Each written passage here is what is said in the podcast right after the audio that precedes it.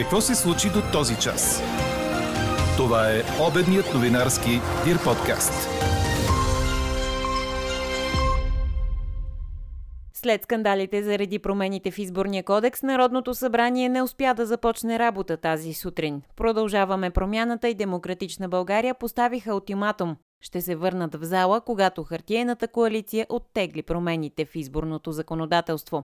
А днес ви питаме, според вас има ли значение дали гласуваме с машина или бюлетина? Пишете ни на подкаст news.dirbg. И още, разбита е мрежа за детска порнография, претърсват се адреси в цялата страна, има и задържани. Зимата в Украина настъпи, а над 10 милиона украинци остават на студено след масирания руски обстрел. Говори Дирбеге. Добър ден, аз съм Елза Тодорова. Това са подкаст новините по обяд на 18 ноември.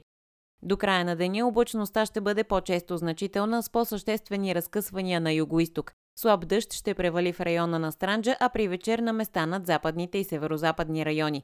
В източна България ще духа слаб, а в югоисточните райони до умерен вятър от юг-югозапад. Дневните температури са високи за втората половина на ноември – от 13 до 18 градуса, но на югоисток са възможни и по-високи стойности – до около 20 градуса. Заради мъглата тази сутрин в столицата, автоматичните станции на Air София отчетоха опасни за здравето концентрации на замърсителите във въздуха в целия град. Хората с дихателни проблеми е препоръчително да не стоят на открито по време на гъста мъгла. Пикът на инфлацията премина и е в процес на спад. Това обяви в ефира на BTV министърът на економиката Никола Стоянов. Знаете, че за октомври националната статистика отчете спад в темпа на инфлацията за първи път от 22 месеца насам. По думите на Стоянов са овладяни цените на горивата и газа. Продължава работата по цените на храни и на дървен материал и се проверява за възможни спекулации. Той обаче смята, че решението не е в ограничение на цените, а в разговори с секторите от бизнеса. Комисията за защита на потребителите проверява дали се спазват сроковете за доставки и цените за пелетите. Набелязани са и мерки относно търсенето на дърва за огрев, което е по-голямо от предлагането в момента. Стоянов добави също, че ако предложението за иземване на свръхпечалбите от енергийните дружества се приеме, помощта за горивата може да стане между 50 и 70 стотинки. Народното събрание не успя да започне работа. В 9 часа системата отчете едва 89 депутати в пленарната зала. Явно на някои парламентарни групи не им се работи в петък, констатира председателстващият заседанието Йордан Цонев от ДПС и даде 30-минутна почивка. От залата отсъстваха депутатите от ГЕРБ, Продължаваме промяната и Демократична България. Последните две групи бойкотират пленарните заседания, докато в зала не влязат скандалните промени в изборния кодекс. Те се събраха тази сутрин на консултации. А депутатите на ГЕРБ пък участваха в брифинг на лидера си, който призова бойкотиращите партии да се върнат за да се работи по бюджета и законите по плана за възстановяване. Кирил Петков и Асен Василев отговориха на Борисов с контрапредложение да се създаде временна комисия, която открито в едномесечен срок да обсъди и предложи промени в изборния кодекс, а сега да бъде оттеглен целият законопроект. Ако хартияната коалиция отегли среднощните си безумия, ние още днес ще влезем в зала. Още днес те могат да изтеглят своите предложения и заедно с обществените организации можем да стартираме този дебат отново. Ние сме заедно, продължаваме промяната и демократична България и имаме още едно предложение.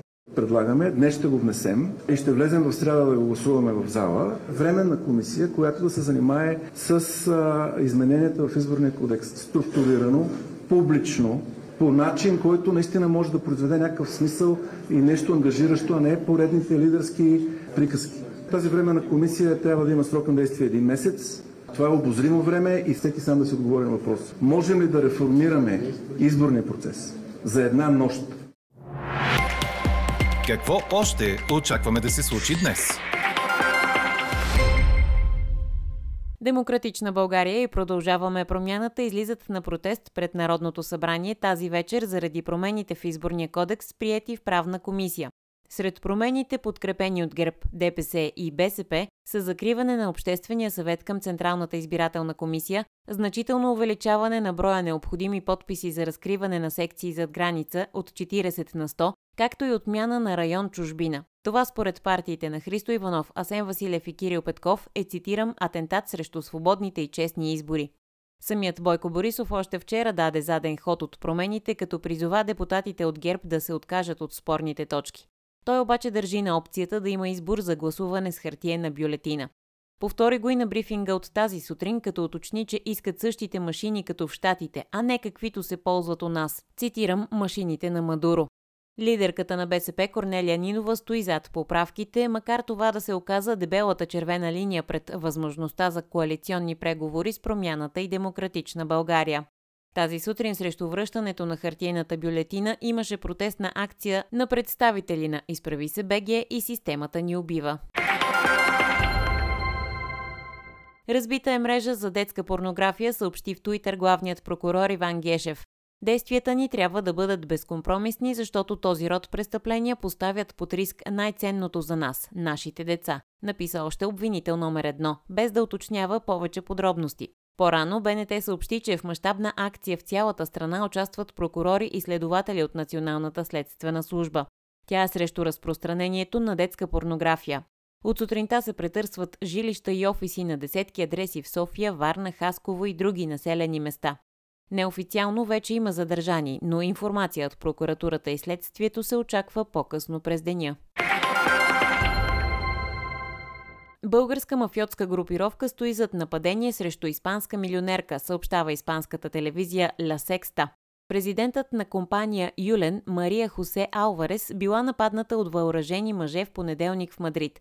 Те опитали да спрат колата, в която освен Алварес били шофьорът и съпругът ти. Водачът на луксозния Мерцедес обаче бил въоръжен и стрелял срещу нападателите, които избягали. Първоначално се появиха съмнения, че става дума за семейна война за контрол над семейния бизнес на Алварес, който покрива широк спектър от охрана на VIP лица през екологични инвестиции до здравеопазване и има годишна печалба над 200 милиона евро. Цел на нападението обаче се оказал луксозният Мерцедес, чиято стойност е над 200 000 евро, твърдят разследващи пред испанската телевизия. Кражбата на луксозни автомобили в Испания са сферата на действие на българските мафиотски групировки, въпреки че те рядко прибягват до такива зрелищни нападения, коментират още разследващи. Повече от 10 милиона украинци са без електричество. Това обяви украинският президент Володимир Зеленски в редовното си телевизионно обращение.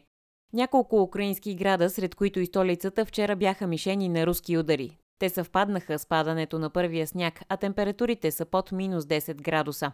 На този фон Европейският съюз отпуска нова помощ на Украина. Брюксел ще предостави техника за справяне с настъпващата зима, съоръжения за временно настаняване при студено време, генератори и комплекти за ремонт на електропреносната мрежа.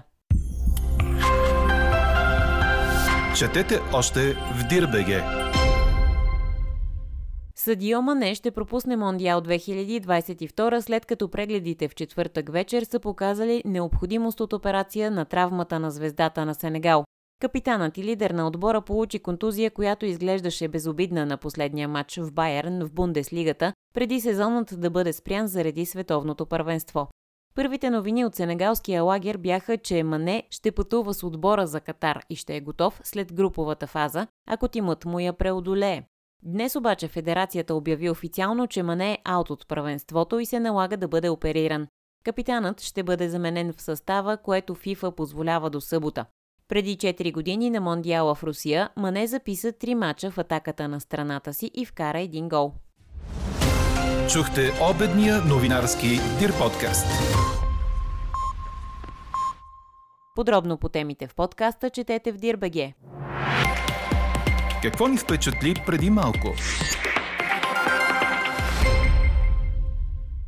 Мъж с брадва и меч е влязал вчера в фоайето на сградата, в която се намира редакцията на Нью Йорк Таймс и поискал да говори с политическия отдел на вестника. След като му било отказано, той оставил на страна оръжията и изчакал пристигането на полицията. Мъжът бил откаран в болница за оценка на психическото му състояние, съобщават Associated Press и BTA.